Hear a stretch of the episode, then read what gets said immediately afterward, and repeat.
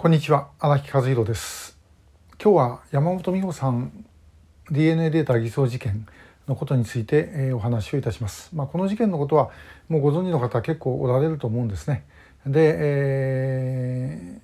ー、まあ、しかし最近このショートメッセージをご覧になっている方とか、えー、ご存じない方もおられると思いますのでちょっとお話をリマインドを兼ねてしておきたいと思います。でこれまああの忘れちゃいけない事件ですのでね。で、えー、この事件はですね山本美穂さん、えー、昭和59年6月4日に山梨県の甲府市で失踪をした当時二十歳の女性です。えー、当時ですね、あのまあ、看護学校通っていた看護学校を辞めて、えー、大学受験の準備をしていたところだったんですがご自宅をバイクで出てですね図書館行ってくるっつってそのままいなくなる、えー、という事件でした。で2日後6月6日には甲府の駅前でバイクが見つかるんですけども消息がないそして6月8日、まあ、失踪から4日後にですね、えー、新潟県柏崎市の荒浜海岸というところで、えー、本人のセカンドバッグが見つかったということでですね連絡があります。で、えー、当然海岸で遺留品が見つかれば、え、そこから飛び込み自殺をしたんじゃないかとかそういうふうに思うわけですよね。でまあいろいろ調べましたけど他のものは何も出てこない、えー、ということでした。で、えー、まあそのまま分からないままもうご家族はいろんなもう柏崎で聞聞いて回ったりとかしてるんですけども目撃された条件あの情報が全くない、えー、ということだったんです。で、えー、分からないままに時間が過ぎたんですが、えー、まあ今から20年前21年前ですねもうその拉致が動き曽我さんが出てきたことで、えまあ、あの前にも申しましたがご家族の方々が皆さん声を上げたと、えそのご家族の一つに山本美代さんのご家族がおられました。で、えー、読売新聞などでも大きく報道されてですねで、えーまあ、同級生の方とかを中心として、えーまあ、一気にこの山本美穂さんの失踪について真相究明しそして救出しようという動きが地元で高まったんですね。で、えー、あの当時あの、まあ、つまり調査会の発足当時ですね第一リストに山本美代さんも乗っかってます。で、えー、当時そういう同級生とか周りの方の運動という意味で言うとあの大沢隆さんの会そして山本美代さんの会この2つが特に全国でも非常に活発に動いていたんですね。で、えー、山梨県で人口80万ぐらいの県ですけどももう20万の署名が集まるで、えー、もう市役所にですねあのもう垂れ幕が掲げられるとかもうそういうすごい勢いだったんですね。で、えー、ところが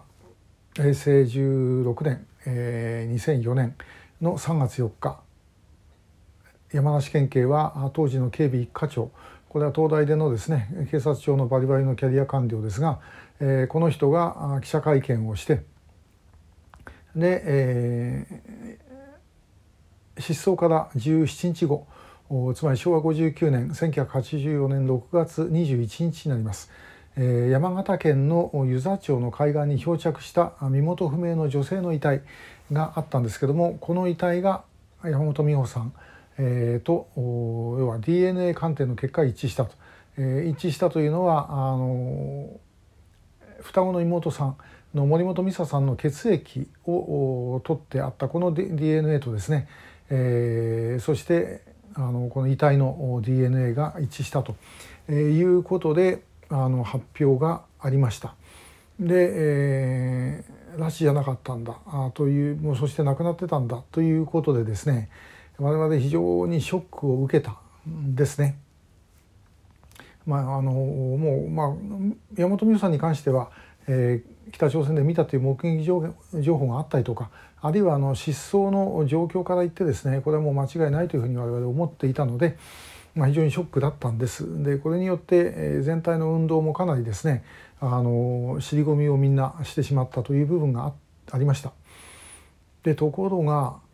これはもうあの私というよりも地元の同級生の会の皆さん、えー、そして、えー、妹の森本美沙さんはじめとする皆さんのいろいろ、まあ、ご努力の結果なんですけどもこれどうもおかしいというふうにもういろんなことが出てきたんですね。で、えー、その中のもう、まあ、言えばきりがないんですけどもともかく荒浜海岸なんか行くはずがまずない。そして、えー、そこで、えー、例えば飛び込み自殺をしたとしても17日後にですね、えー、山形県の湯沢町にたどり着くという可能性というのは極めて、えー、少ないでしかもその遺体の状況から言って、えー、もっとずっと前にあの水に浸かった遺体であるということはほぼ間違いがない。で、えーまあ、いろんなことをやってるうちにですねあこれは結局もう消去法から言って、えー、警察があの DNA データを偽造したんだということに結論に至りつくんですねそうじゃないともう理屈がつかないんです。でここら辺の過程はですね私の著書「山本美穂さん失踪事件の謎を追って」というのがあります。えー、これに書いてありますしそれからまあ最近はあの我々と関係ない方でもあの YouTube とかですねいろんなとこであのこう書いたり報じたりしてくださってる方がおられるんですね、まあ、それ見ていただければいいと思いますそれから調査会の本あの YouTube とかですねそういうところにもいろいろ出してありますので、えー、ご覧ください。えー、まあどういうことがね、えー、これまあ時間の関係もありますんで、えー、簡単に言います。拉致問題を抑え込もうとしたということですね。えー、特定失踪者の問題がこれ一気に大きな話題になってきていると。で、えー、これがですねそのままいくともう一体今まで政府は何やってたんだということに当然なるわけですね。で、えー、しかも日朝の交渉も進まなくなる。でこれをなんとか止めなきゃいけないということで、まあ、あのいろんな条件が一番、えー、潰しやすかった山本美穂さんがあ取り上げられたということでした。えー、まあとんでもない話ですね。これやったのはあの首相官邸にいた某秘書官、えー、なんです。まあそこら辺の名前も私の本に全部書いてありますんで、えー、まあぜひあの見ていただければと。いうふうに思いますその秘書官邸にいた秘書官とそれからキャリアで山梨県警のその課長だった人物と、まあ、ここら辺がですね動いてやったことだろうと。総理大臣がしてたかどうかよく分かりませんがその後結局ですねもうそんなことはもちろんあってはないことですよね。あってはならないこと。ですからじゃあなかったことにしようというふうにみんなしてしまって次から次へとあの加害者が増えていくんですね、えー、要はもうみんな隠蔽に携わっちゃうわけ。で。えで私一回あの3日ほど、えー、警察庁の前でですね一人で座り込みやったことありますけども最後終わる時に一言社長に挨拶の電話かけたらですね、えー、担当者が降りてきてですね汗かきながら。それであのともかく家族に会わせてくださいね、えー、って言ってました。これ家族に会えばですね、えー、家族がいくら納得しなくてもちゃんと今節丁寧に説明しましたという理屈がつくからです。それだけの話です。でそれやろうとした。んでじゃあ一体あのその遺体はどういうことなんだと、えー、だってありえないだろうって言ったらば、まあ、その人がですね言ったのがどういうことかっていうと、えー、いやまあその拉致をされている途中で、えー、殺されてで海に落とされたっていう可能性もありますと。いうことなんですねで、まあ、しかし、まあ、全く体型も何も違う人間なんでありえねえだろうと思うしかなかったということです。まあもうみんなですね警察の関係者でもこの事件に関係ない人はですねみんなこんなもんでっち上げに決まってるって言ってるという事件です。拉致問題というのはそういう闇の深いところにあります。えー、こんな事件はこれも本当に氷山の一角なんだろうというふうに思っていただく必要があるんじゃないか。